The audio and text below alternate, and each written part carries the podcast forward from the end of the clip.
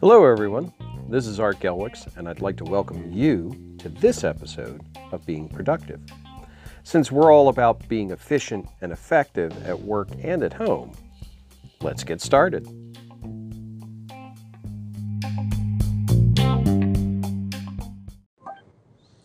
Hey, this is Art Gelwicks over at the Idea Pump with your tip of the day.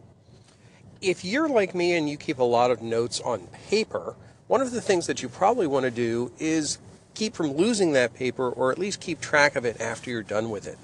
Unfortunately, some of those notes can be private notes and or professional notes that just don't need to be shared with others. So one of the things that I've started using is of all things my password manager LastPass.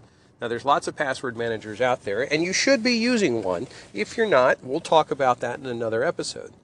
But for right now, being able to use LastPass to actually capture the notes that I wanted to from paper was a great leap because within LastPass, I can create secure notes and include attachments that are photos taken with my phone.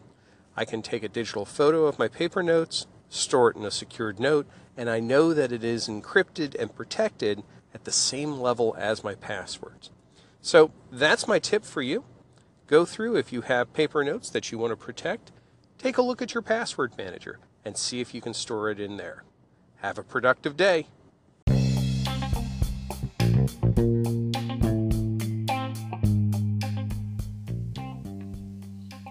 Thanks for listening today. If you found this interesting and useful and you'd like to hear more, make sure you subscribe to Being Productive on the podcast app of your choice so you never miss an episode. We'd also love it if you'd become a supporter of the show by using the link in the show notes.